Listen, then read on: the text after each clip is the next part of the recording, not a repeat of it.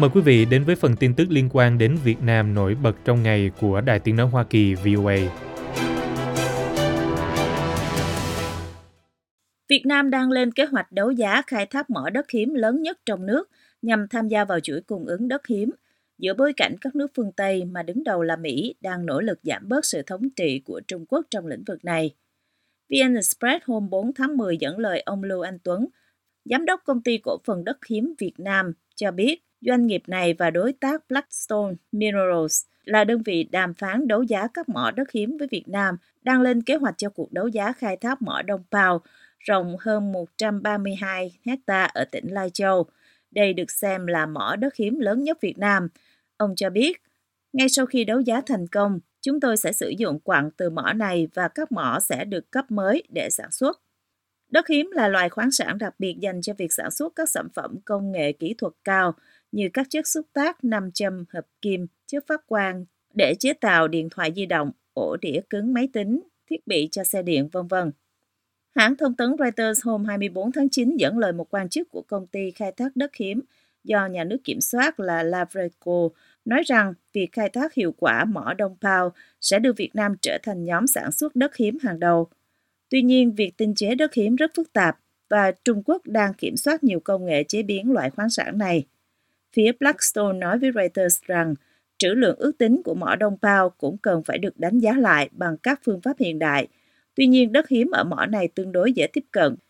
Theo cơ quan khảo sát địa chất Hoa Kỳ, Việt Nam có trữ lượng đất hiếm lớn thứ hai trên thế giới với hai mươi hai triệu tấn. Trung Quốc đứng đầu với trữ lượng bốn mươi bốn triệu tấn và đứng thứ ba là Brazil với hai mươi mốt triệu tấn.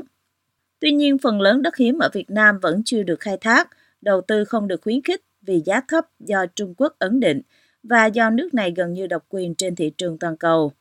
Nói với VnExpress, ông Lưu Anh Tuấn cho biết, quy trình công việc đã và sắp được thực hiện bao gồm thử nghiệm nguyên liệu đất hiếm trên dây chuyền quy mô nhỏ trong năm hai không hai ba, đưa ra quy trình thiết kế các nhà máy khai thác mỏ,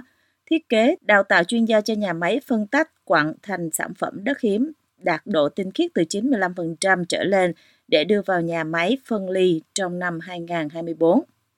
Mỏ Đông Pao đã được Bộ Tài nguyên và Môi trường cấp phép cho Công ty Cổ phần Đất hiếm Lai Châu thuộc Tập đoàn Than khoáng sản Việt Nam cùng đối tác Nhật khai thác vào tháng mười hai năm hai không một bốn, nhưng quá trình khai thác vẫn không thể diễn ra cho đến nay vì nhiều trở ngại về công nghệ và cơ chế.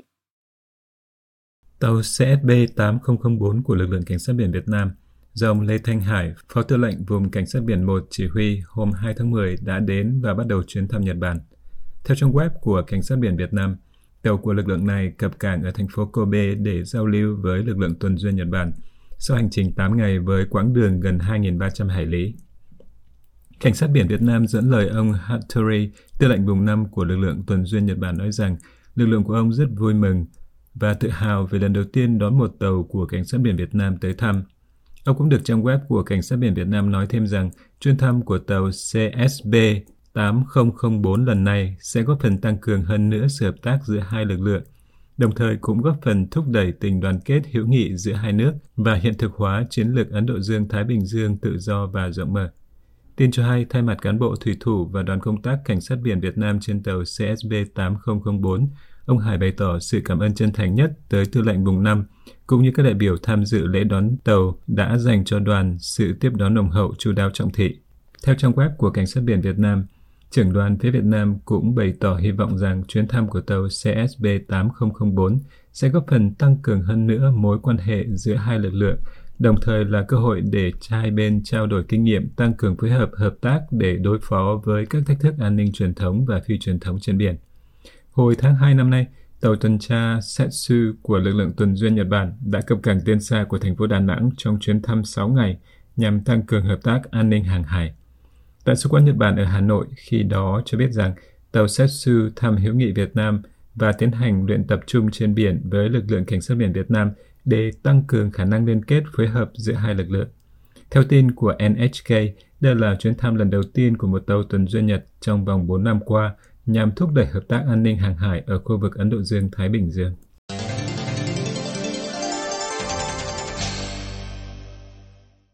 Truyền thông Anh vài ngày qua liên tục đưa tin về nỗ lực trong tuyệt vọng của một gia đình, một người đàn ông được cho là mới chết một cách bí ẩn trong kỳ nghỉ ở Việt Nam hơn một tuần trước.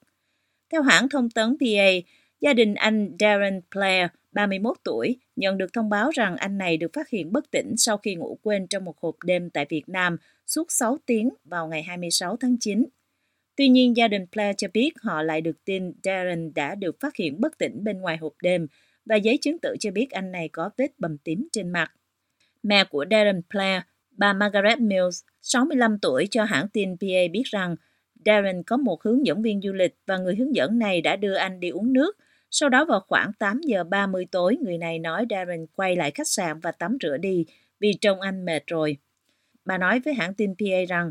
rồi chúng tôi nghe được chuyện Darren quay lại để gặp ai đó, một cô gái trẻ hay ai đó. Đã có những câu chuyện khác nhau xảy ra, chúng tôi không biết phải tin vào cái nào. Bà cho biết rằng có người nói Darren đã nằm trong quán bar ngủ suốt sáu tiếng đồng hồ. Trong khi bà cho biết, công an nói với tôi rằng họ tìm thấy nó ở bên ngoài quán bar và nó đã bất tỉnh, có hai người đã tìm thấy nó. Darren sau đó đã được đưa đến bệnh viện Việt Đức và được xác nhận là đã chết khi đến nơi. Gia đình cho biết Darren đi nghỉ ở Việt Nam trước khi bắt đầu sản xuất bộ phim Disney on Ice tại quốc gia Đông Nam Á này. Bà cho biết Darren đã gửi cho gia đình một bức ảnh chụp chung với hướng dẫn viên du lịch chỉ vài giờ trước khi anh này qua đời.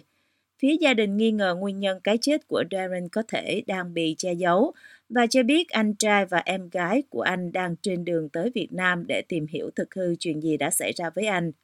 Trên trang GoFundMe, lời kêu gọi quyên góp hiện đã nhận được hơn hai mươi ba nghìn bảng Anh để đưa thi thể Darren trở về với gia đình ở Vương quốc Anh.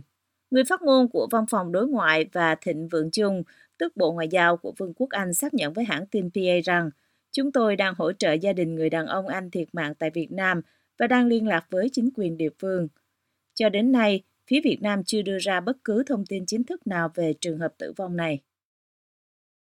Đoàn thanh tra của Ủy ban châu Âu sẽ làm việc với một số địa phương, trong đó có Bà Rịa Vũng Tàu, về chống khai thác thủy sản bất hợp pháp, không báo cáo và không theo quy định, gọi tắt là i u u, từ ngày mười đến mười lăm tháng mười.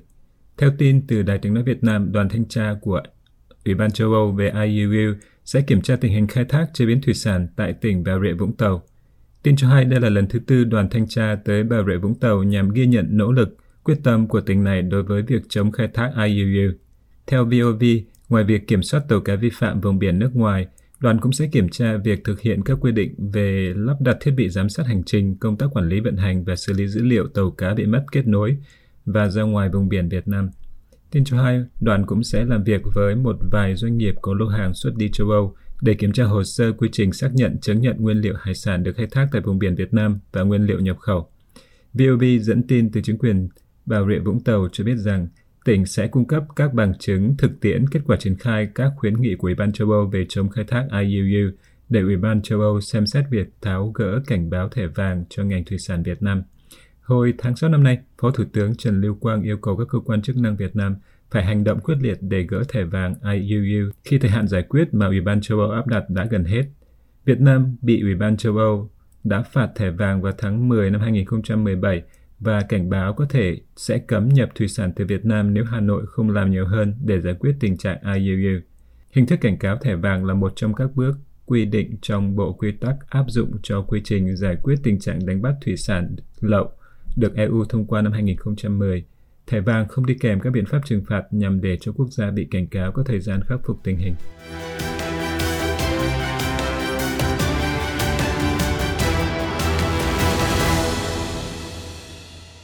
This program has come to you from the Voice of America, Washington.